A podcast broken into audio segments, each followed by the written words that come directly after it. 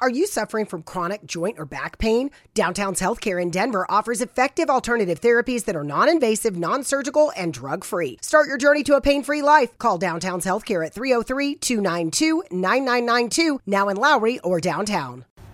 Hello friends mister Carey के channel में आपका स्वागत है मैं हूं आपकी दोस्त अदिति और आज फिर हाजिर हूं एक नई पौराणिक कथा लेकर आज की हमारी कहानी देवी मोहिनी की कहानी है जो भगवान विष्णु की एकमात्र स्त्री रूपी अवतार मानी जाती है। पौराणिक कथाओं के अनुसार समुद्र मंथन, भगवत पुराण और विष्णु पुराण में वर्णित सबसे महत्वपूर्ण कथाओं में से एक है। स्वर्ग के देवता भगवान इंद्र को ऋषि दुर्वासा ने श्राप दिया था, क्योंकि इंद्र ने उनके द्वारा दिए गए फूलों की माला का उपहार का अनादर किया था। क्रोधित ऋषि ने इंद्र और सभी देवताओं को सभी सुख और उनके अमृत्व से वंचित होने का श्राप दिया। इस श्राप के कारण देवता कमज़ोर हो गए और दानवों द्वारा बार बार हारने लगे। इस वजह से ब्रह्मांड खतरे में आ गया। भय से त्रस्त देवता भगवान विष्णु के पास जाते हैं।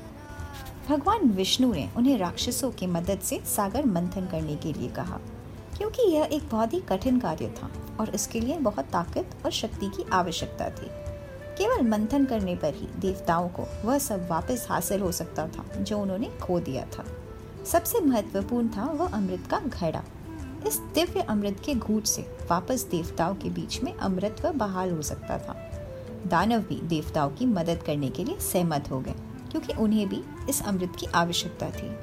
हालाँकि भगवान विष्णु जानते थे कि यदि राक्षसों ने इस अमृत को पी लिया तो संसार में हमेशा के लिए अराजकता और विनाश होगा। अमृत के समुद्र से बाहर निकलने के बाद दानवों ने देवताओं पर हमला कर दिया और अमृत का घड़ा छीन लिया।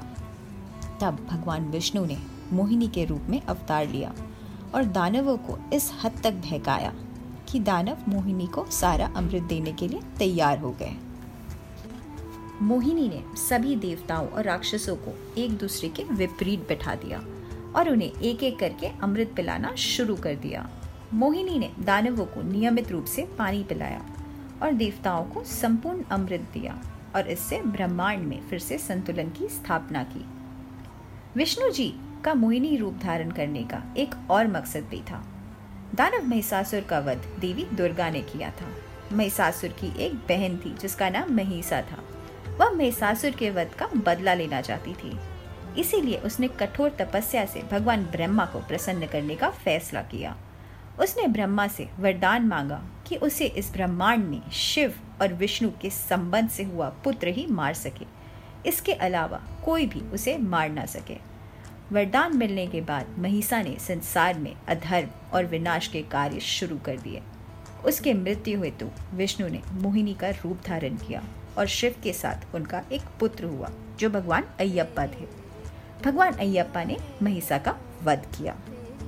तो फ्रेंड्स आज के लिए बस इतना ही हम फिर हाजिर होंगे एक नई स्टोरी के साथ अगर आपको हमारी स्टोरीज पसंद है तो चैनल को सब्सक्राइब करना ना भूलें तब तक के लिए अलविदा You don't have to live with chronic pain. Downtown's Health can show you a better way. Joint pain, back pain, pain that sits and waits. Downtown's Health offers an alternative with physical and regenerative therapy. Call Downtown's Healthcare at 303 292 9992, now in Lowry or downtown.